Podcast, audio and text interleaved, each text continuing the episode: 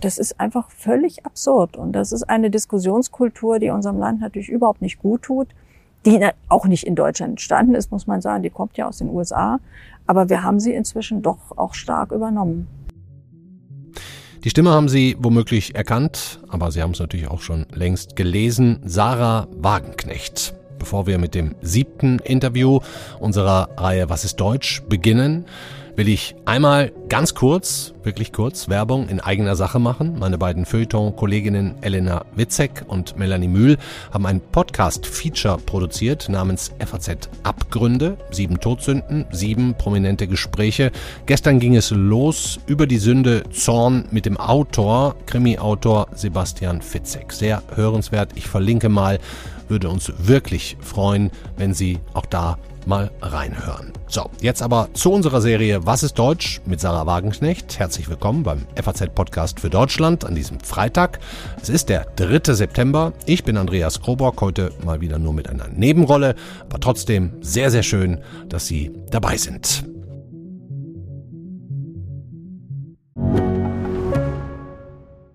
Mein Name ist Dr. Tillmann Rümenapf, niedergelassener Kinder- und Jugendarzt hier im Ennepe-Ruhr-Kreis. Die Einführung der Telematik sehe ich durchaus als Chance, aber aktuell fällt das System oft aus und es gibt viel zu wenig technischen Support. Dafür geht eine Menge Zeit drauf, in der ich die Kinder nicht genügend betreuen kann. Das muss sich ändern. Die besondere Nähe der niedergelassenen Haus- und Fachärzte ist in Gefahr. Was die Gesundheitspolitik jetzt dringend ändern muss, erfahren Sie auf rettetdiepraxen.de.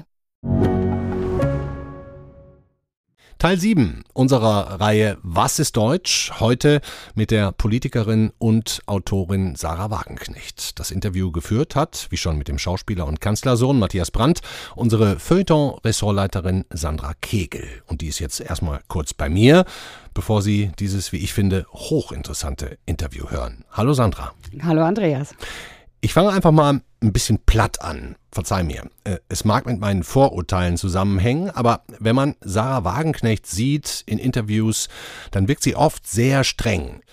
Dein Interview mit ihr war so ein bisschen das Gegenteil davon. Ich habe eine warmherzige, empathische Person gehört, ohne Dogmen, ohne auszuteilen.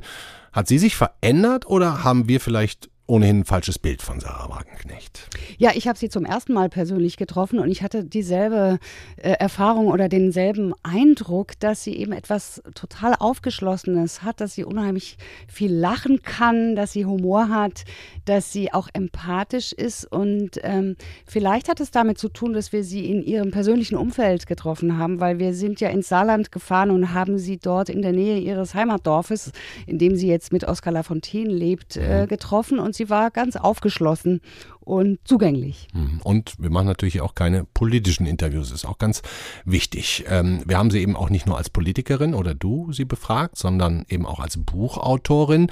Ihr jüngstes Werk, Die Selbstgerechten, hat auch für einigermaßen viel Aufsehen teilweise auch Aufschrei gesorgt aus der eigenen Partei, weil sie darin eigentlich alle aufs Korn nimmt, sogenannten Lifestyle-Linken, Spaltungen der Gesellschaft vorwirft. Da haben auch einige in der eigenen Partei gesagt, die Wagenknecht könnte man jetzt eigentlich auch rausschmeißen, oder? So.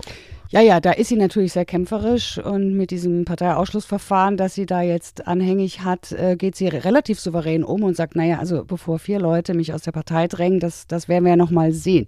Also sie glaubt schon, dass sie damit fertig wird, aber man merkt schon, was Politiker in diesem medialen Getöse, gerade der, der sozialen Medien, was die aushalten müssen. Und darüber spricht sie auch. Das hat sich natürlich verändert. Und in ihrer Conclusio äh, hört man so ein bisschen raus, dass die Politiker heute einfach um keine Fehler zu machen, diese stromlinienförmige äh, Unentschiedenheit äh, präsentieren, um nicht anzuecken und um damit einfach durchzukommen. Mhm. Was Sie in eurem Interview auch beklagt, ist nicht nur der Umgang mit Politikern, sondern auch insgesamt aggressiver in unserer Gesellschaft. Ne? Sobald jemand in nur einer Sache anderer Meinung ist, wird er als Gesamtperson sofort verurteilt. Im schlechtesten Fall ist er dann auch für immer erledigt. Ähm, Hast du denn das Gefühl, dass sie schon immer so tolerant war wie jetzt oder ist sie einfach auch vielleicht ein bisschen friedfertiger geworden? Na, man merkt, dass ihr das schon auch zugesetzt hat. Also sie selbst sagt von sich, dass sie eigentlich in äh, die sozialen Medien nicht reinschaut, mhm. sondern sie lässt sich das äh, sozusagen schicken von, von ihrem Team, weil man sonst einfach äh, nur noch damit beschäftigt ist, äh, das, das einzufangen. Ähm, aber sie hat eine durchaus verletzliche Seite gezeigt. Sie hat zum Beispiel erzählt, was es bedeutet, heute als Politikerin, sie ist ja nicht mehr Fraktionsvorsitzende, das heißt, sie hat keinen Polizeischutz mehr. Mhm. Und jetzt ist Wahlkampf und sie zieht also von Marktplatz zu Marktplatz und ist da mehr oder weniger auf sich gestellt. Und wenn da so eine große Menge ähm, vor ihr steht und wenn äh, die Veranstaltung zu Ende ist, dann wird sie bestürmt, weil alle wollen dann Selfies mit ihr und pipapo. Und dann wird diese, diese zarte Frau halt quasi fast überrannt. Ja, das ist auch nicht ganz einfach. Mhm glaube ich. Letzte Frage, Sandra, bevor es losgeht. Nur damit es auch keiner falsch versteht. Wahlwerbung wollen wir natürlich weder mit diesem Gespräch machen, noch mit dem Interview vor zwei Wochen. Da hatten wir den CDU-Politiker Joe Cialo. Es geht um, um den Blick auf Deutschland, auf Deutschsein aus möglichst vielen denkbaren Perspektiven. Was hast du für unser Puzzle, ne, es ist Teil 7, was hast du jetzt dazu bekommen? Welches Mosaiksteinchen? Das ist natürlich die Biografie von Sarah Wagenknecht, die in Jena geboren ist zu DDR-Zeiten, äh, dann Abitur machte, nicht studieren durfte, dann ist die Mauer gefallen, dann ist sie in die damalige PDS eingetreten, hat dann studiert, aber Philosophie und Literaturwissenschaften ähm, und hat dann äh, über Umwege, das wird sie eben uns nochmal erzählen, den den, den Zugang zur Politik gefunden und äh, lebt jetzt an der deutsch-französischen Grenze mit ihrem Ehemann Oscar Lafontaine. Das ist natürlich ein gigantischer Weg in, einer, in einem Leben durch diese, durch diese deutschen Landen und äh, darüber erzählt sie sehr interessant. Dankeschön, Sandra. Und jetzt Ihnen viel Vergnügen und äh, viel Erkenntnis beim Interview von Sandra Kegel mit Sarah Wagenknecht.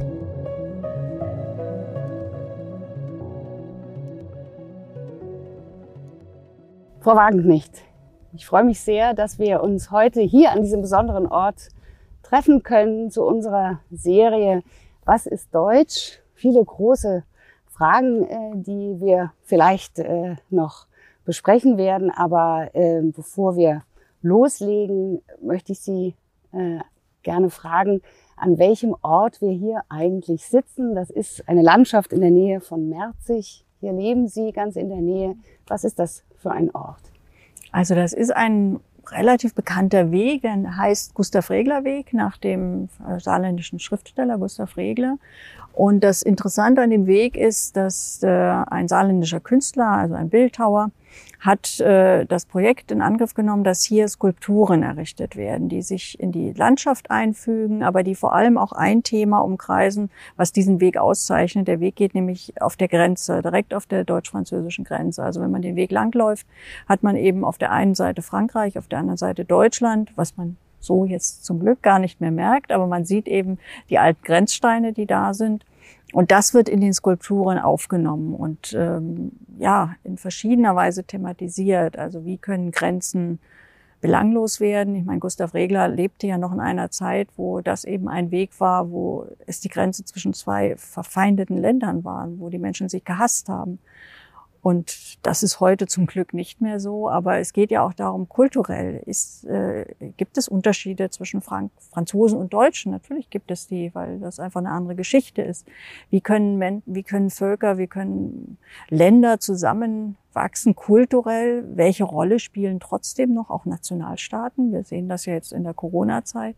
Also all das ist eigentlich mit den verschiedenen Skulpturen hier thematisiert und ich finde das hochspannend. Und ganz abgesehen davon ist es ein Weg, den ich sehr gerne mit dem Fahrrad fahre, weil der so der Anfangsweg für ganz viele schöne Radtouren im Saarland ist. Sie sind buchstäblich eine Grenzgängerin, so kann man sehen, ja. so sagen. Und das hinter Ihnen ist auch einer dieser alten Grenzsteine, der hier überdacht ist, überdeckt ist äh, von dieser Skulptur. Ähm, Sie sind 1969 in Jena geboren, in Jena aufgewachsen, die ersten Jahre bei Ihren Großeltern. Dann haben Sie in Berlin gelebt. Dann durften Sie nicht studieren nach dem Abitur, mussten als Sekretärin arbeiten, dann fiel die Mauer. Sie haben begonnen, Literaturwissenschaften, Philosophie zu studieren, haben, sind in die PDS eingetreten. 91 war das, glaube ich, und haben eine große Karriere als Politikerin gemacht. Sie sind seit 2009 im Bundestag ähm, und waren von 2015 bis 2019 Fraktionsvorsitzende der Linken. Sie haben äh, eine Promotion geschrieben, allerdings in Volkswirtschaft, nicht in Literaturwissenschaften, aber ich weiß natürlich, dass die Literatur ihr, ihr, ihre große Leidenschaft ist. Wann hat sich bei Ihnen der Gedanke verfestigt, äh, Politikerin zu werden und vor allem warum? Was war Ihnen der Anlass, politisch gestaltend in Deutschland äh, aktiv zu werden? Also politisch engagiert habe ich mich wirklich so ab Anfang der 90er Jahre, zunächst mal 15 Jahre lang ehrenamtlich. Also ich wollte, ja, ich habe einfach gesehen, dass auch diese, die Gesellschaft, die Wirtschaftsordnung, die wir haben, sehr stark dazu tendiert, soziale Kontraste zu vergrößern. Dass äh, es eben auf der einen Seite in einem enorm reichen Land wie Deutschland Armut gibt, dass Menschen auch verzweifeln, weil sie schuften, weil sie arbeiten und weil sie trotzdem nie wirklich äh, Wohlstand erwerben, auch keine Chance dazu haben. Es fängt ja bei Bildungsungerechtigkeit an.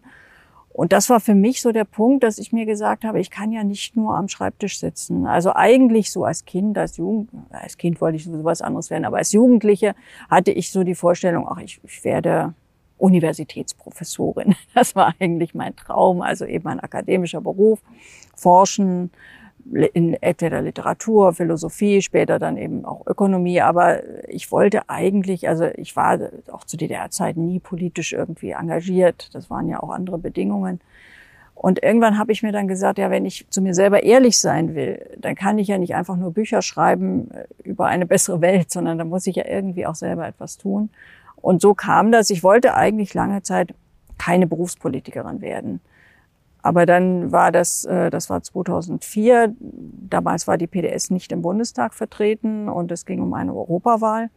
Es war auch völlig unklar, ob wir reinkommen ins Europaparlament oder nicht, weil wir eben damals sehr, sehr schwach waren als Partei. Und dann haben mich viele gefragt, haben gesagt, du, das wäre doch interessant. Und ich fand natürlich auch das Europaparlament interessant damals, weil ich dachte, ja, das, äh, ich meine, Europa, Brüssel, da kommt ja ganz viel zusammen und das war auch für mich eine sehr wichtige Erfahrung. Und deswegen habe ich dann irgendwann gesagt, okay, ich, ich kandidiere hier und mal gucken, was, äh, was daraus wird. Also ob wir überhaupt äh, ins Parlament einziehen. Ich hatte damals so als die alternative Lebensentscheidung wäre eben wirklich gewesen, dann an eine Universität zu gehen. Ähm, also ich war ja damals im Promotionsverfahren, Assistentin zu werden und dann wirklich äh, in diese Laufbahn einzusteigen. Mhm. Und dann sind Sie Politikerin geworden und ähm ja, wir sind reingekommen, damit war es entschieden. ja, genau, aber Sie haben das ja bis heute mit mhm. äh, fortgesetzt, mit mit großer Leidenschaft und auch ähm, Positionen, die Sie äh, vertreten, Überzeugungen. Und jetzt sind Sie hier gelandet, zumindest persönlich, an dieser deutsch-französischen Grenzgegend. Haben Sie hier etwas festgestellt über das, das Deutsche, wenn man das überhaupt so sagen darf? Es gibt ja auch große Vorbehalte in Deutschland, über das Deutsche zu sprechen. Haben Sie das? Kennen Sie das? Und hat Ihnen das Leben jetzt an der deutsch-französischen Grenze etwas über das Deutschsein näher gebracht, was man vielleicht, weil man im Zentrum lebt, wie in Berlin oder auch in Jena, gar nicht so auffällt? Ja, also ich glaube schon, dass es so ja typische Verhaltensmuster, typische Charaktere gibt, die die einzelnen Kulturen auszeichnen. Das ist nichts, ich weiß auch gar nicht, warum das so tabuisiert ist. Das ist ja nichts Schlimmes. Das ist ja nicht äh, das eine besser als das andere. Auch schon im Europaparlament äh, hat man das sehr erlebt. Es gibt einfach so, das muss man dann irgendwann auch wissen, wenn man Menschen umgeht. Äh, andere Reaktionen manchmal auf, auf bestimmte Dinge. Oder zum Beispiel, wenn man hier, hier jetzt unterwegs ist. Man sieht schon, deutsche Dörfer und französische Dörfer sehen ein bisschen anders aus. Also man merkt, dass die Deutschen mehr Ehrgeiz daran setzen, ihre Vorgärten zu pflegen, ihre Häuschen hübsch zu machen. Und bei den Franzosen das ist auch bekannt, die geben mehr Geld dafür aus, zum Beispiel essen zu gehen. Also auch mal teuer essen zu gehen, das machen sie dann eben meinetwegen einmal im Jahr, wenn sie nicht reich sind, also wirklich in sehr gute Restaurants. Aber das ist dann für sie so etwas, was zum, zur Lebensqualität dazugehört. Und auch die Saarländer sind noch ein bisschen vielleicht anders auf jeden Fall als die Norddeutschen, weil sie auch stärker unter diesem französischen Einfluss sind. Also dieses gute Leben, das ist ja im Saarland auch etwas ganz, ganz Wichtiges. Also eben auch gut essen, gut trinken. Und ich finde solche Unterschiede, die haben ja auch die sind ja erklärbar. Die kommen aus einer bestimmten Geschichte. Also das Saarland war ja nicht immer äh, deutsch, es war teilweise französisch. Es sind viele, äh, auch von äh, Franzosen leben hier umgekehrt. Es gibt auch viele Pendler aktuell, also auch mit Luxemburg. Das ist ja ja alles sehr, sehr dicht und sehr, sehr eng beieinander. Und also etwas prägt. Und sowas mhm. prägt Kulturen. Und ich finde, das muss man nicht oder sollte man nicht leugnen, mhm. weil das Menschen, ja, es gibt auch eine Vertrautheit. Also diese kulturelle Prägung ist etwas, was dann eben auch, wenn man miteinander umgeht, setzt man einfach Bestimmtes voraus und äh, kann sich auch darauf verlassen, dass der andere so oder so reagiert, weil er eben ähnlich geprägt ist. Und natürlich, unsere Gesellschaften heute sind kulturell sehr viel offener, sehr viel vielfältiger. Aber deswegen verschwindet das ja hm. nicht. Hm, hm. Wie würden Sie denn die Stimmung im Moment in diesem Jahr mit der hoffentlich ausklingenden Pandemie, dieser Wahl, die vor uns mhm. steht und den ganzen anderen Herausforderungen, die jetzt auch noch dazu gekommen sind, wie würden Sie denn die Situation im, im Land beschreiben? Es ist schon eine sehr angespannte Stimmung, glaube ich, und eine, also auch so sehr polarisiert. Also das ist vor allem im Zusammenhang mit Corona, aber es war auch bei anderen Themen. Und es ist eine große Unsicherheit. Ja, es ist schon auch eine ganz massive Vertrauenskrise. Also ich habe noch nie so viele Mails von Menschen bekommen, die mir schreiben, sie wissen nicht mehr, was sie wählen sollen. Mhm. Also ich meine, das ist zwar vielleicht nicht repräsentativ, wenn ich sage, mhm. die schreiben mir, aber es ist tatsächlich, äh, ich meine, das kam immer und es gab immer Menschen wahrscheinlich, die sich in dieser Situation fühlten, aber es war nie so viel. Und es gibt ja auch zum Beispiel diese Allensbach-Umfrage, die ist ja repräsentativ dass 80 Prozent, also das ist der höchste jemals in der Bundesrepublik gemessene Wert, 80 Prozent der Menschen gesagt haben, eigentlich vertrauen sie keiner Partei mehr wirklich. Und ich kann das gut verstehen. Also wer, wer die Politik der letzten Jahre erlebt hat, wer erlebt hat, wie oft Entscheidungen getroffen wurden, die man eigentlich nicht vor dem Wähler begründen kann, wo man sagen muss, also entweder war es Unfähigkeit oder es war Lobbyismus das ist ja an so vielen, äh, an so vielen Beispielen. Also mhm. ich meine, ob das aktuell die Afghanistan-Entscheidungen sind, die jetzt also rückwirkend ein einziges Desaster waren und man konnte das vorher wissen. Oder mhm. eben in Corona-Zeiten. Also äh, da wurden teilweise Gelder verschwendet und, und rausgeschmissen. Auf der anderen Seite war man knickig und hat also in Kauf genommen, dass viele Selbstständige eben in Hartz IV gefallen sind, dass Unternehmen kaputt gegangen sind, kleine. Also alles ja, es ist eine Politik, wo ich verstehe, dass ganz viele sagen, das muss sich ändern. Ich sage das ja auch. Also ich finde ja auch nicht, dass wir das weitermachen sollten. Aber sie sehen keine Partei, äh, der sie das zutrauen. Mhm. Oder sie müssten ja mehrere Parteien sehen. Also eine einzelne kann das ja ohnehin meistens nicht, sondern irgendwie eine Parteienkonstellation. Und da ist tatsächlich so, dass viele sagen, ja, wer? Und bei den drei Kanzlerkandidaten, da fällt einem ja auch wirklich bald nichts mehr dazu ein. Also wenn dann schon der als Bester dasteht, der am wenigsten Fehler macht, ist das ja nicht unbedingt ein irgendwie mitreißender Wahlkampf. Hm. Was bedeutet das, dass wir ähm, in der Krise so schlecht aussehen? Was, was glauben Sie, wo wir, wo wir als Land, als Gesellschaft, als Gemeinschaft, als Solidargemeinschaft versagt haben? Ja, wir haben einfach zu lange, oder wir, also die politisch Verantwortlichen, meines Erachtens auch daran geglaubt, dass vieles eben über den Markt sich regelt, dass man den Staat, dass man auch Verwaltungen, gute Verwaltungen, Katastrophenschutz ist ja zum Beispiel auch eine Verwaltungsaufgabe, mhm. dass man das beliebig abbauen kann, weil das sind alles Kosten das war ja mal so dieser schöne Begriff vom schlanken Staat, klang ja auch gut, wenig Bürokratie. Bürokratie haben wir aber nicht abgebaut, sondern wir haben da abgebaut, wo es eigentlich notwendig ist, dass, dass dort Dinge funktionieren. Und das geht natürlich so lange gut, wie man es nicht braucht. Also Katastrophenschutz braucht man eben nicht, wenn keine Katastrophe ist, dann fällt es nicht auf. Aber in dem Augenblick, äh, wo dann wirklich mal Dinge ernst werden, hat man eben gemerkt, weder Vorwarnsysteme funktionieren, noch dass man danach handlungsfähig reagieren kann auf das Hochwasser. Und ähnlich bei der Pandemie. Ich meine, auch Pandemievorbereitung äh, war eigentlich, da gab es Gesetze, dass man sich auf sowas einstellt, was man dann machen muss. Also insoweit ist auch das Argument, ja, wir wussten ja alle nicht, es gab schon eigentlich die Auflage, sich auf sowas vorzubereiten. Und auch für die Zukunft, ich meine, Corona mag nicht das letzte Virus sein, was irgendwo auf der Welt entsteht und, und äh, ja, beängstigend ist. Und es war auf nichts, hat man sich eingestellt. Und das Schlimme ist, auch jetzt, es ist ja alles irgendwie so weitergegangen. Auch die, die Zustände im Gesundheitswesen. Ich meine, das war ja oder ist ja bis heute eines der Hauptargumente für all diese Maßnahmen, Überlastung des Gesundheitssystems vermeiden. Aber wenn man mit Pflegern und Ärzten spricht, das Gesundheitssystem ist permanent an der Überlastungsgrenze mhm. oder drüber hinaus, also in jeder schlimmen Grippewelle. Mhm. Und mhm. auch da hat sich nichts verbessert. Wir haben nicht mehr Pfleger, wir haben nicht mehr Intensivbetten, wir haben äh, eigentlich, wir haben eher weniger Krankenhäuser sogar noch als vorher. Also das ist, ja, es ist ein, ein, das Gefühl, dass Regierende keine, keine Konzepte mehr haben, keine Vision mehr haben, keinen Plan mehr davon haben, wo sie hinwollen, sondern dass alles irgendwie nur von Tag zu Tag gehandelt wird. Also das ist ja ein bisschen auch der Regierungsstil von Angela Merkel, der sie auch ausgezeichnet hat von Angela Merkel gewesen. Man man geht so von Tag zu Tag, man hofft, dass alles sich soweit irgendwie richtet. Sie hatte das große Glück, dass die Wirtschaft jetzt lange Jahre sich gut entwickelt hat, was aber vor allem auch mit dem schwachen Euro und solchen mhm. äußeren mhm. Konstellationen mhm. zu tun hatte. Auch in der Wirtschaft selber hat man sich darauf ausgeruht. Wir sind nicht mehr der, der Innovationsweltmeister. Im Gegenteil, wir sind in vielen Zukunftstechnologien richtig abgehängt.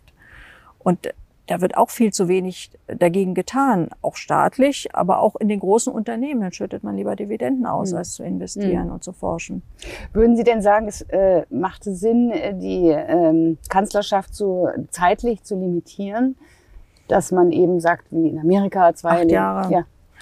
ja, also vielleicht ist das sinnvoll, aber es bringt natürlich nur etwas, wenn dann der Nachfolger wenigstens besser ist als äh, der Vorgänger. Wenn es dann mhm. trotzdem immer schlechter wird, wird's ja nur schneller schlechter. Also deswegen, ja, das wäre etwas, was man überlegen könnte, aber ich glaube nicht, dass das grundsätzlich etwas ändert. Man muss eher darüber nachdenken, was läuft schief, auch bei mhm. der Rekrutierung von, von Politikern. Mhm. Also ist vielleicht auch dieses ja, wie, wie kommt heutzutage ein Politiker überhaupt hoch? Ist das nicht vielleicht ein Auswahlprinzip, wo couragierte, engagierte, fähige Leute eher aussortiert werden, weil sie anecken. Wir haben ja auch ein Problem in der Gesellschaft mit Toleranz, also auch mit Toleranz in den Parteien, aber in der Gesellschaft insgesamt. Mhm. Also wenn ein Politiker irgendwo etwas, seine sehr prononcierte Meinung hat in einem Thema, den hm. vielleicht, die vielleicht viele nicht teilen, dann hm. reicht das, um den zu killen oft, hm. also um seine Perspektive, seine politische Laufbahn zu beenden. Die Wolfgang Thierse.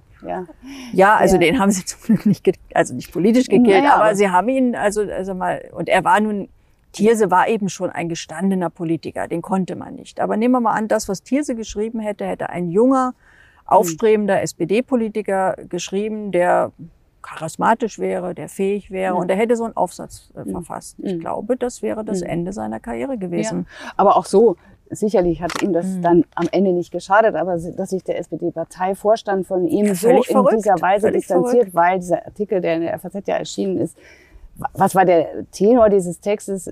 Auch die Mehrheit hat Rechte. Ja, also, und ich meine, es war eigentlich, mhm. also der Text war sowas von eigentlich selbstverständlich. Ja. Und sich darüber aufzuregen mhm. oder auch die arme Gesine Schwan, die ja mhm. dann auch also in, in mhm. das Fokus äh, und ins ja. Kreuzfeuer kam, ja.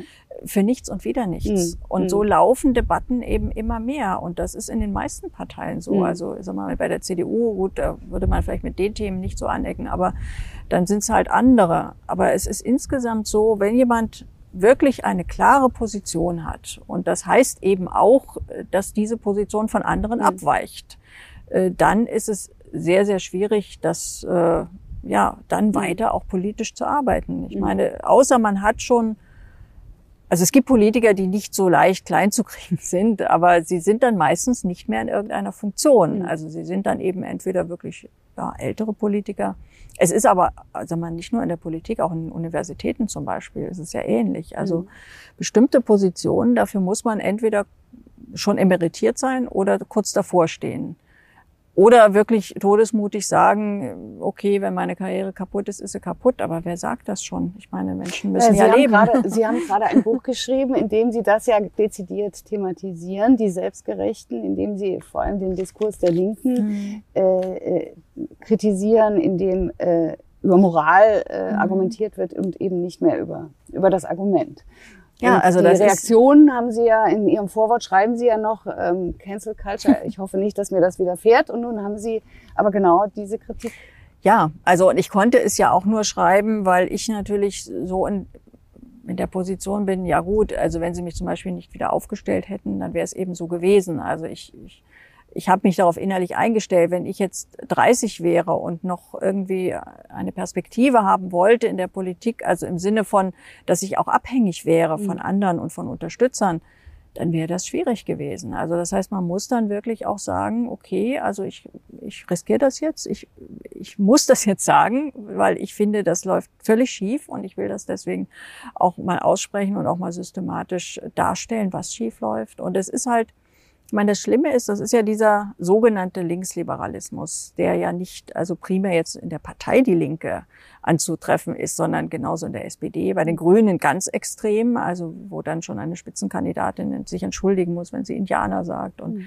es ist ja ganz schrecklich, aber selbst es geht ja bis in die CDU rein. Mhm. Also auch da gibt es ja bestimmte solche Tendenzen, wo dann Positionen, die angeblich nicht modern sind oder nicht mit der Zeit gehen, äh, wo man dann dafür attackiert wird. Mhm. Und es ist wirklich ein bestimmtes Milieu, das sich dort, also das auch sehr meinungsstark ist in Deutschland, also auch journalistisch sehr meinungsstark, vor allem aber, ich glaube, das ist fast noch wichtiger in den Social Media, also über Twitter, also der Haupt, äh, das Hauptkampffeld äh, dieses sogenannten Linksliberalismus ist ja, ist ja der Twitter-Account. Also oft sind ja Leute, die machen, sagen irgendwas, das wird zunächst mal medial gar nicht groß beachtet. Und dann fängt der, der Shitstorm auf Twitter an. Und es ist eigentlich eine kleine Minderheit, die da agiert. Mhm. Aber die macht das mit einer Aggression, mhm. dass dann oft die Parteien reagieren müssen oder glauben zu müssen, die Medien reagieren und so werden Leute eben quasi, ja, wird ihr Ruf äh, ruiniert. Bei vielen ist dann am Ende gar nicht mehr präsent, was hat er mhm. eigentlich gemacht, mhm. sondern nur, das ist doch ein Rechter. Mhm. Und äh, wenn man mhm. sich genau anguckt, äh, es ist, es ist gar nichts dran. Und so werden auch auch Schriftstellerinnen teilweise. Also wenn ich mir jetzt vorstelle, dass jemand eine wirklich renommierte, exzellente Schriftstellerin wie Monika Maron, dass die sich einen anderen Verlag suchen muss, weil sie irgendjemand äh, als rechts identifiziert hat und, und das ist einfach völlig absurd. Und das ist eine Diskussionskultur, die unserem Land natürlich überhaupt nicht gut tut die auch nicht in Deutschland entstanden ist, muss man sagen. Die kommt ja aus den USA. Aber wir haben sie inzwischen mhm. doch auch stark übernommen. Ja, und ähm, damit wird ja etwas äh, anderes ausgeschlossen. Also Sie haben ein schönes Beispiel von Unilever. Mhm. Äh, die äh, wusste ich auch nicht, ist ja ein Chemiekonzern, mhm. denen gehört Knorr ähm, und Knorr hat diese äh, hat die Soße, die Zigeuner, Zigeunersoße aus dem Programm genommen, weil es eben so viel Kritik gab und das heißt jetzt ungarische Paprikasoße. das kann man ja machen, aber gleichzeitig, und das wurde eben als ein großer Erfolg auch gefeiert, aber gleichzeitig hat, äh, wenn ich das richtig bei Ihnen gelesen habe, im Knorrwerk hat es eben Entlassungen gegeben, Gehaltskürzungen. Ja, also eine so schlechtere, also Sie, Sie sind unter Druck gesetzt worden, einen schlechteren Tarifvertrag abzuschließen ja. mit der, mit der Drohung, dass das Werk sonst geschlossen wird. Also ja. so wie das üblich ist. Und diese Themen, Genau. Die sind in der Öffentlichkeit und auch in dem, was sich da angeblich als links identifiziert, also eben diesem linksliberalen Milieu, diese Themen interessieren da eigentlich viel ja. weniger. Mhm. Also das ist so, das gilt so Löhne, Renten, das ist so irgendwie mhm. altbacken. Also und äh, ich meine, bei den Grünen kann man das ganz äh, paradigmatisch sehen. Also wie Riesendebatten über, wenn einer sich nicht richtig ausdrückt, das ist ja auch eine Ausgrenzung. Also auch mhm. diese ganze Genderei ist ja Ausgrenzung, weil äh, jemand, ich meine, ich wäre froh, wir hätten ein Bildungssystem, das jedem Kind die Möglichkeit gibt, nach der Schule korrekt Deutsch zu sprechen und zu schreiben. Äh, das wäre schon ein Riesenfortschritt. Mhm. Stattdessen machen wir diese, diesen Gender-Unfug, der äh, ja ein inkorrektes Deutsch ist, was natürlich einfache Leute schon gar nicht, die kennen ja gar nicht die Regeln und dann werden sie für ihre Sprache noch geächtet und mhm. ausgegrenzt und ihnen werden Texte offeriert, oft jetzt ja auch Behörden, äh, also sogar Behördentexte, die sie noch weniger verstehen mhm. können, weil da mhm. irgendwelche Wortungetüme drin sind, die sie nicht kennen. Also das ist alles äh, Macron hat äh, deswegen die Gendersprache verboten an französischen Schulen, weil sie eben die, die, den Erwerb der Sprache. ja, also in dem Fall hat er was Richtiges gemacht, finde ich. Mhm. Also, mhm. weil äh, ich finde, wir sollten uns auf andere Fragen mhm. konzentrieren und unser Bildungssystem ist schon in vielen Bereichen problematisch, eben weil Kinder aus ärmeren Familien, die wenig, hm. weniger Unterstützung haben, oft äh, schon von vornherein schlechtere Chancen haben. Und statt über solche Dinge nachzudenken, wie man das ändern kann, diskutiert man eben darüber, äh, ob man jetzt noch sagen darf, also weiß ich nicht, äh, das Rednerpult oder der, der Fußgängerweg. Also das mhm. ist einfach. Mhm. Weil Sie aber eben von Toleranz sprachen, möchte ich doch noch mal ganz zurück auf Ihr Buch äh, zu sprechen kommen, weil die Reaktion auf dieses Buch, in dem Sie die Linke, ja auch Ihre Partei ähm, äh, hart kritisieren, ist eben ein Parteiausschlussverfahren, das mhm. angestrengt wird gegen Sie, weil Sie eben von parteiinterner Toleranz gesprochen haben. Mhm. Wie gehen Sie denn damit um? Wie, was, was macht das mit Ihnen? Ja, ist nicht das für Sie auch ein Moment zu sagen, dann, dann gehe ich halt an die Uni? Ja gut, das sind also sag mal fünf Mitglieder und äh, ehe ich mich von fünf Mitgliedern vertreiben lasse, muss schon noch einiges passieren. Soweit würde ich das jetzt nicht übermäßig ernst nehmen. Das gibt es übrigens auch in allen Parteien. Normalerweise wird das nur geräuschloser und schneller irgendwie dann äh, zu einem Ende gebracht. Mhm. Aber ja, es ist auch ein Beispiel dafür, dass eben immer mehr Probleme mit der Toleranz existieren. Aber es ist wirklich kein Problem primär meiner Partei, mhm. sondern es ist etwas, was sich durch alle Parteien hindurchzieht. Und ich meine, wir haben das ja auch in anderen Parteien, gibt es ja auch bekannte Beispiele. Also wenn die Grünen eben Boris Palmer ausschließen wollen, muss ich auch ehrlich sagen, ich meine, der ist Bürgermeister seiner Stadt, der ist da offenbar sehr beliebt, der hat äh, bestimmte Dinge gemacht, gerade in der Corona-Zeit, die ich sehr respektabel finde. Andere Meinung von ihm teile ich nicht, klar. Ich meine, wir sind ja auch in unterschiedlichen Parteien. Aber äh, also da ist ja das Gleiche, da wird dann mit dem Parteiausschussverfahren äh, reagiert. Also das ist einfach etwas, ich weiß auch nicht, meine Parteiausschlüsse hat es auch früher in der Bundesrepublik gegeben. Meine, die SPD hatte auch mal Unvereinbarkeitsentscheidungen und hat Leute rausgeworfen. Aber trotzdem finde ich, es ist heute irgendwie die, also ab wann ein Riesenalarmismus ausbricht bei Äußerungen, die, glaube ich, noch vor 20 Jahren als überhaupt nicht spektakulär angesehen wurden. Das hat sich schon verändert. Mhm. Also früher ging es zumindest dann immer noch um irgendwelche wirklichen ideologischen Unterschiede oder, oder Konfliktlinien. Und heute sind das teilweise Lappalien, wo dann irgendwie tagelang die Presse voll ist und äh, ein Riesentheater. Und äh, bei wirklich schlimmen Dingen da wird halt nicht drüber geredet. Also ein Beispiel ist ja zum Beispiel auch eben dieser Tönnies, diese, dieser Fleischkonzern. Der hatte ja vor Jahren mal also so eine ziemlich ja, schräge Bewe Bemerkung gemacht äh, zu Schwarzafrikanern und äh, wie die sich verhalten. Da gab es einen Riesenaufschrei. War auch in dem Fall richtig, die war, war problematisch. Aber Gleichzeitig ist es ja nicht erst seit Corona so, dass bei Tönnies also eben Arbeiter aus Osteuropa und Südosteuropa zu katastrophalen Konditionen arbeiten müssen, in Massenunterkünfte gefercht werden. Und das war nie ein Thema. Das ist erst ein Thema geworden, als es dann Corona-Hotspots gab. Und das zeigt eben auch diese, diesen, diesen unglaublichen Kontrast. Also das eine wird groß thematisiert, das andere spielt keine Rolle. Oder aktuell ist ja auch bei Lufthansa. Lufthansa ist ja jetzt ganz fortschrittlich, gendert jetzt äh, in der Kabine. Und unter der Hand wird bei Lufthansa zurzeit wirklich richtig schlimmes Lohndumping betrieben. Das heißt, sie entlassen Leute auf der einen Seite, stellen die gleichen teilweise wieder ein bei Tochterunternehmen, aber eben zu deutlich schlechteren Konditionen. Und das alles quasi mit dem Segen des Staates im Rücken, der ja sehr viel Geld gegeben hat. Hm. Und auch das kein öffentliches Thema. Warum hat dann Ihre Bewegung Aufstehen eigentlich nicht verfangen? Weil das war ja der Versuch, eigentlich linke Themen und linke Politik in einer anderen Form äh, äh, nach vorne zu bringen. Ja, das Problem ist, dass man in Deutschland als reine Bewegung, also wir hatten ja die Hoffnung, dass die Bewegung, weil sie am Anfang auch sehr stark war, also wir hatten ja eine unglaubliche Resonanz. Wir hatten ja in kürzester Zeit 170.000 Mitglieder. Aber eine Bewegung kann ja nicht gewählt werden. Damit ist sie für die Parteien nicht etwas, was sie unbedingt ernst nehmen müssen. Und wir hatten die Hoffnung, dass wir trotzdem, also die SPD und die Linke, das, darum ging es ja, dass wir beide Parteien, ja, dass wir dort eine Art Umdenken erreichen, weil es war ja damals schon absehbar, die SPD war im Sinkflug, auch die Linke hatte nicht äh, irgendwie die Wahlergebnisse, von denen man träumte. Und es ist einfach, die haben, beide Parteien haben es abperlen lassen. Und was wir natürlich, oder was ich zumindest nicht wollte damals, was glaube ich viele Mitstreiter wollten, das Aufstehen selber quasi eine Partei wird, was die Voraussetzung dafür wäre, dass sie auf dem Wahlzettel steht. Und dann wäre sie natürlich eine Bedrohung für alle anderen Parteien. Aber was nicht auf dem Wahlzettel steht, ist eben am Ende auch, kann man eben auch ignorieren. Und sie haben es sie haben's einfach abperlen lassen. Und dadurch hat, hat es die Wirkung nicht gehabt, die ich mir erhofft hatte. Und dann kam dazu, ich hatte ja damals diesen Burnout, das heißt, ich musste mich dann auch zurückziehen, weil ich es einfach nicht geschafft habe.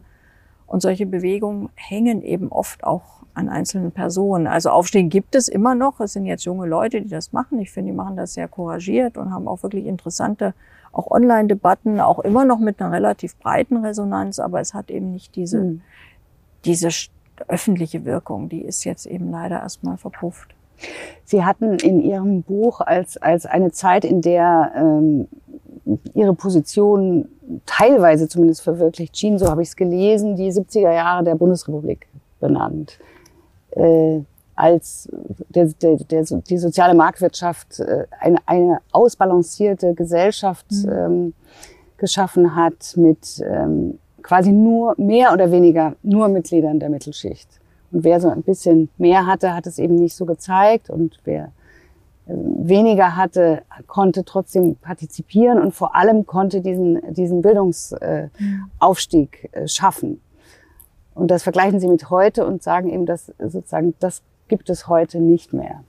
Ja, es war eine Gesellschaft, die zumindest ein viel höheres Maß an Chancengleichheit gewährleistet hat und auch an sozialer Sicherheit. Das muss man, denke ich, ganz, kann man ganz klar konstatieren. Also es gibt ja zum Beispiel Untersuchungen noch in den 80er Jahren. Ein Kind armer Eltern hatte damals eine also Wahrscheinlichkeit von 40 Prozent wieder arm zu sein. Das ist immer noch viel. Also ist natürlich immer noch mehr als äh, ein Kind reicher Eltern, aber es ist zumindest so, dass doch ein sehr großer Anteil auch äh, ja, es geschafft hat, eben dann eine gute Ausbildung zu machen und wirklich Wohlstand zu erringen. Und heute ist es 80 Prozent. Kind, ein Kind armer Eltern wird zu 80 Prozent wieder arm sein. Mhm. Und das sagt doch alles. Also das mhm. ist ja kein, das hat ja gar nichts mit, äh, mit einer modernen Gesellschaft zu tun. Das mhm. ist Feudalismus. Also es wird vererbt, wenn ich reich bin und es wird vererbt, wenn ich arm bin. Und dafür gab es eben, und dass es so war, dass es damals nur 40 Prozent waren, das hatte ja etwas äh, einerseits damit zu tun, das Bildungssystem war deutlich besser finanziert, war deutlich besser ausgestattet. Aber es gab eben auch nicht diese tiefe Spaltung, diese soziale Spaltung. Also es gab nicht diesen großen Niedriglohnsektor. Mhm. Also auch ein Arbeiter mit ähm, einer soliden Berufsausbildung hatte eigentlich, haben viele, also hier im Saarland ist das ja immer noch zu besichtigen, die hatten dann ein Einfamilienhaus, denen ging es soweit äh, ganz gut. Man musste nicht studieren, um irgendwie ein Leben in ja, mit einem gewissen Mittelschichtwohlstand zu führen. Und heute ist es ja so, also selbst wenn man studiert hat, äh, ist es keine Garantie, aber wenn man nicht studiert hat, hat man sehr, sehr schlechte Chancen überhaupt irgendwie ein, ein gutes Leben jemals zu haben. Und das hat sich verändert und das waren politische Entscheidungen. Also der Niedriglohnsektor, das war damals die Agenda 2010, das waren ja politische Regeln, die eingeführt wurden. Oder auch Hartz IV. Ich meine, der alte Sozialstaat hat ja schon, ging davon aus, wenn jemand lange arbeitet und lange einzahlt, dass dann, wenn ihm das Schicksal widerfährt, dass er seine Arbeit verliert, dass er dann auch gestützt wird und dass dann auch das, was er bekommt, in einer Relation steht zu dem, was er verdient hat. Und heute ist ja so, nach einem Jahr Arbeitslosigkeit ist alles weg. Also man wird dann wie ein Bittsteller behandelt, selbst wenn man vorher Jahre, Jahrzehnte eingezahlt hat. Hm. Und das ist ja auch eine tiefe Ungerechtigkeit. Und bei der Rente genauso. Also die, die Rente ist ja inzwischen wirklich ja, so, so eine Art Minimalrente für die meisten Menschen. Entweder sie haben so viel verdient, dass sie vorher vorsorgen können, konnten und dann eben über private Vorsorge sich das Alter irgendwie sichern. Oder sie werden im Alter einen massiven Verlust an Wohlstand haben. Und das muss nicht so sein. Also wir sind da tatsächlich auch im europäischen Vergleich eines der schlechtest, äh, ja, schlechtest organisierten Länder. Also in den meisten europäischen Ländern ist die Rente so bei 70 bis 80 Prozent des letzten Nettoeinkommens. Bei uns sind es 50. Und das ist natürlich ein Absturz. Und ich finde, das ist eine Zumutung gegenüber Menschen, die ihr Leben lang hart arbeiten. Hat natürlich auch mit der Bevölkerungsentwicklung zu tun, dass immer weniger Junge, immer mehr Alte finanzieren ja, müssen. das heißt, nur. nach Ihrer Ansicht müsste der Staat da sozusagen noch mehr, die Rente wird ja jetzt schon zu, ich weiß nicht wie viel Prozent über den Staat äh, quersubventioniert. Nein. Die Frage ist nur, wie soll man das bezahlen? Also das kann man bezahlen, weil andere Länder haben eine ähnliche Demografie. Mhm. Also Österreich zum Beispiel, da ist die Rente sogar bei über 80, deutlich über 80 Prozent. Die haben nicht eine so viel andere Demografie als wir, aber sie haben zwei Dinge, die sich unterscheiden. Sie haben erstens nicht diesen großen Niedriglohnsektor. Sie haben auch Niedriglohnjobs, aber nicht so viele. Und äh, die meisten Berufe sind noch deutlich besser bezahlt. So, das ist, damit kommt natürlich auch mehr Geld in die Rentenkasse. Ich meine, in Deutschland ist inzwischen ein Fünftel bis ein Viertel der Bevölkerung, die für Niedriglöhne arbeitet. Das sind ja ganz sch schlechte Einzahlungen auch in die Rentenkasse. Mhm. So, das ist ein Unterschied. Der zweite Unterschied ist halt, in Österreich zahlt eben jeder in die Rente ein. Es ist aber auch attraktiv. Also ich meine, in Deutschland ist es ja eher so für Selbstständige, wenn man jetzt sagt, die sollen auch einzahlen, äh, dass die sagen, ja, schönen Dank auch, ich zahle ein und dann kriege ich hier irgendwie so Hartz-IV-Niveau-Rente. Aber wenn man eine Rentenversicherung hat, wo tatsächlich auch Selbstständige ein, ein sicheres Auskommen haben, das also dann eben meinetwegen bei 80 Prozent ihres Nettoeinkommens liegt. Und wenn sie nicht ganz schlechtes Nettoeinkommen haben, ist das ja dann doch nicht so schlecht. Dann ist das ja auch attraktiv. Und dort zahlen eben alle ein. Also auch die Beamten, auch die Politiker, die Selbstständigen und die abhängig Beschäftigten. Das ist ein anderes Modell und das ist eigentlich ein sehr viel gerechteres Modell, weil sie deutlich besser gestellt sind dadurch, alle besser gestellt sind. Also das ist ja in etwa das Niveau, was hier nur die Beamten haben. Mhm. Das ist dort mhm. das, was alle haben. Und es geht, also es mhm. funktioniert. Trotzdem haben Sie einen Spitzensteuersatz, ich glaube für Millionäre ne, in Ihrem Wahlprogramm, der bei 75. 75 Prozent. Ja, für, also für Einkommensmillionäre. Ja. Ab der, ja. also und zwar ab der Million. Mhm. Also bis zur mhm. Million nicht, mhm. sondern ab der Million äh, greift das dann Gut, das betrifft natürlich jetzt nicht so viele Leute, weil es gibt nicht so viele Menschen, die ja. mehr als eine Million Euro im Jahr verdienen. Und insgesamt, also was ich bei der Steuer wichtig finde, äh, dass man die, die weniger verdienen, entlastet. Also wir haben ja eine Entlastung mhm. tatsächlich bis mhm. zu 80.000 Euro Jahreseinkommen. Das finde ich richtig, mhm. weil das sind mhm. wirklich, das sind, das ist ja die klassische Mittelschicht. Aber bei extrem hohen Einkommen finde ich es auch angemessen, stärker zu besteuern. Mhm. Genauso wie bei extrem hohen Vermögen. Weil mhm. das ist ja eben diese gesellschaftliche Ungerechtigkeit. Und ob man dann immer sagen kann, ja, die leisten ja so viel mehr. Ich meine, für mich leistet jemand, der im Krankenhaus arbeitet oder im Pflegeheim, äh, wirklich oft mehr als jemand, der meinetwegen im Investmentbanking tätig ist und sehr viel Geld verdient. Und deswegen ist auch das Leistungsargument, was ja oft angeführt wird, also wo gesagt wird, ja, also die, die viel leisten, denen muss man doch auch das Geld dann lassen. Äh, ja, das spricht dafür, die, die Mittelschicht zu entlasten mhm. und das spricht dafür, auch die unteren Einkommen zu entlasten, mhm. aber nicht unbedingt Leute, die wirklich Mondeinkommen äh, beziehen, die, ja, wo man sich auch wirklich fragen muss, ist dem, steht dem wirklich eine gesellschaftlich adäquate Leistung gegenüber? Mhm. mhm. Also, aber auch die unteren Einkommen, also ab 70.000, 60.000 äh, bekommen, also deutlich höhere. Äh, ab 80. Ab 80.000, äh, deutlich höhere ähm, äh, Steuersätze. Und dann ist natürlich die Frage, wie dann Vermögenssteuer, wahrscheinlich auch die Reform der Erbschaftssteuer. Ja, aber auch bei der Vermögenssteuer, also bis zu einer Million äh, sind wir überhaupt nicht dafür, eine Vermögenssteuer mm. zu erheben. Mm. Also früher mm. gab es ja in Deutschland eine, die ist viel niedriger, ja. hat die angefangen.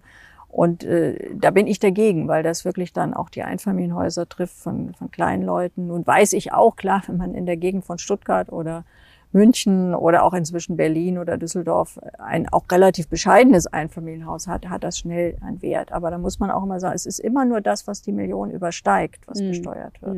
Mhm. Und vor allem geht es eben um, ein, um, um Vermögen. Zum Beispiel, wenn einer 300 Mil Millionen oder sogar Milliarden hat, das ist nicht selbst erarbeitet, weil kein Mensch kann mhm. Milliarden erarbeiten. Mhm. Und ich finde, es ist eine Perversion, dass sogar noch in, in der Corona-Zeit, wo viele verloren haben, äh, in Deutschland die Milliardäre insgesamt also noch mal viele Milliarden dazugewonnen haben. Das mhm. ist doch, das, da, da läuft doch was schief. Mhm. Und deswegen finde ich schon, dass man da etwas auch gegensteuern sollte weil das eben auch Vermögen sind. Ich meine, Vermögen ist ja immer nicht nur etwas Passives, was irgendwo liegt. Vermögen heißt wiederum Einkommen. Also wenn ich eine Milliarde habe, brauche ich nicht mehr arbeiten. Dann lebe ich vom Einkommen aus dem Vermögen oder kann ich zumindest sehr gut und zwar, und zwar besser davon leben als jeder, der arbeitet und ein normales Einkommen bezieht. Und es ist auch Macht, weil sehr, wenn Menschen sehr, sehr viel Geld, über sehr viel Geld verfügen, dann können sie dieses Geld einsetzen, um auch Politik zu beeinflussen. Weil wir haben ja dieses Spendenunwesen, also wo Politiker dann, ja, Spenden bekommen, auch Parteien große Spenden, auch von Unternehmen bekommen. Und also mir zu sagen, dass das also völlig selbstlos geschieht, äh, das halte ich also doch für ziemlich naiv. Mm, mm, mm. Wir könnten noch sehr viel länger darüber reden, Frau ähm, Wagenknecht. Ich habe jetzt noch eine kleine Reihe von Fragen, die wir allen unseren Gesprächspartnern stellen. Ich hoffe, dass die Zeit haben Sie noch. Na klar. Ähm, weil das einfach sehr schön ist, was sich da für ein, ein Konzert an unterschiedlichen Antworten auf diese immer selben gestellten Fragen ergibt. Äh, zunächst möchte ich Sie einmal fragen, ob es so etwas wie einen Moment gibt, an dem Sie sich wirklich deutsch fühlen oder deutsch gefühlt haben. ja, also schon. Also als ich damals im Europäischen Parlament war, ähm, war es schon so, also es waren nicht nur die Deutschen, waren so eher die Nordischen, aber die Deutschen ganz besonders. Also man ist doch irgendwie so geeicht, dass man, wenn man einen Termin hat, dass man dann auch pünktlich zu diesem Termin da ist. Und das war, äh, ist eben nicht unbedingt in allen Ländern so und noch extremer, als ich dann mal in Lateinamerika war. Äh, da musste man von vornherein davon ausgehen, also so eine Stunde später war völlig normal. Und wir deutsche Delegationen natürlich immer auf die Uhr geguckt und so. Also das sind halt so Eigenarten. Wobei ich jetzt wirklich nicht sagen will, dass das eine sympathischer ist als das andere. Ich mag beides, aber man ist da schon ein bisschen anders äh, geprägt einfach. Mhm. Haben Sie ein Lieblingsgericht? Gericht zum Essen? Ein deutsches, genau. Ein, ein deutsches. Oder gibt es etwas, das Sie gar nicht gerne essen? Also es gibt ein saarländisches Gericht, das heißt Dibbelappes. Und das ist, glaube ich, auch sehr deutsch. Also das kommt, glaube ich, nicht aus Frankreich. Oder wohl, ich weiß nicht, ob Lothringen ist ja auch eher so deftig. Aber das schmeckt auf jeden Fall total fein. Ansonsten muss ich zugeben, in der, in der Kochkunst habe ich wirklich die anderen Kulturen als große Bereicherung empfunden. Also da kochen wir eigentlich doch eher sehr international. Gibt es ein Wort in der Nationalhymne, das Ihnen etwas bedeutet oder das für Sie besonders ist? Ja, nun bin ich nicht, also ich bin ja nicht so aufgewachsen mit der, mit dieser Nationalhymne. Und also ich gehöre nicht zu denen, die dann irgendwie, wo sich die Nackenhaare kräuseln vor Respekt. Also ich finde, ein Land braucht eine Nationalhymne und ich finde es eher ein Problem, dass wir in Deutschland eben eine haben, wo man dann nur die Hälfte singen kann und die Hälfte ist wirklich belastet und problematisch. Aber ich persönlich habe da nicht dieses, äh, also dass ich irgendwie das Bedürfnis habe, jetzt stramm zu stehen, wenn ich so höre. Mhm. Aber klar, ich meine, Einigkeit und Recht und Freiheit, also wenn man das alles so hätte, also wirkliche Einigkeit äh, würde man sich wünschen in Deutschland. Recht, okay, würde ich sagen, ist gegeben. Und Freiheit äh, ist natürlich seit der Corona-Zeit auch eine, eine, eine Größe, wo man erstmal wieder merkt, was einem fehlt, wenn man sie in Teilen nicht mehr hat. Haben Sie eine deutsche Erfindung, die Sie besonders schätzen? Oder kennen Sie eine deutsche Erfindung? Ja, ich glaube schon, dass die deutsche Ingenieurkunst über viele Jahre, also war sie Weltspitze, hat sie auch sehr viele äh, kluge Innovationen beigesteuert. Ich meine, ich finde auch, man sollte, ich meine, auch die Automobiltechnologie äh, bis hin dann eben zum Diesel- und Einspritzmotor. Das ist heute jetzt alles so geächtet, aber das war ja lange Zeit, ich meine, das waren ja auch Fortschritte gegenüber vorangegangenen Antrieben, die natürlich deutlich umweltfreundlicher waren oder die vielen Hidden Champions, die Deutschland zum Glück noch hat, also kleinere, mittlere Unternehmen, die in ganz speziellen Bereichen Weltmarktprodukte anbieten. Und ich finde, auch das ist viel zu wenig, wird wird gar nicht mehr so wertgeschätzt. Das ist eigentlich das Fundament, worauf mal unser Wohlstand beruhte und er auch weiter beruhen sollte. Wenn das kaputt geht, wird es in Deutschland nicht mehr gut aussehen. Und einen Witz. Kennen Sie einen Witz über Deutsche? oh Gott, da hätte ich mich jetzt drauf vorbereiten müssen. Ich bin ein unendlich schlechter Witzeerzähler und auch Witzemerker. Ich habe bestimmt schon schöne Witze über Deutsche gehört, aber Fällt Mir fällt keiner, keiner ein. ein. Frau Wagenknecht, ganz herzlichen Dank für Gerne. das Gespräch.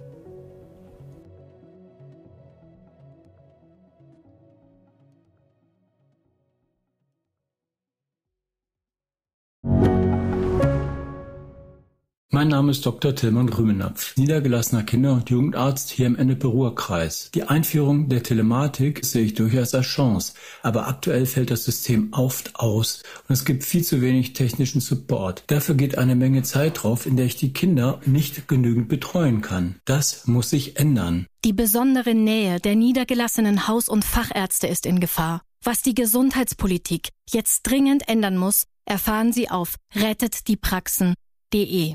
you.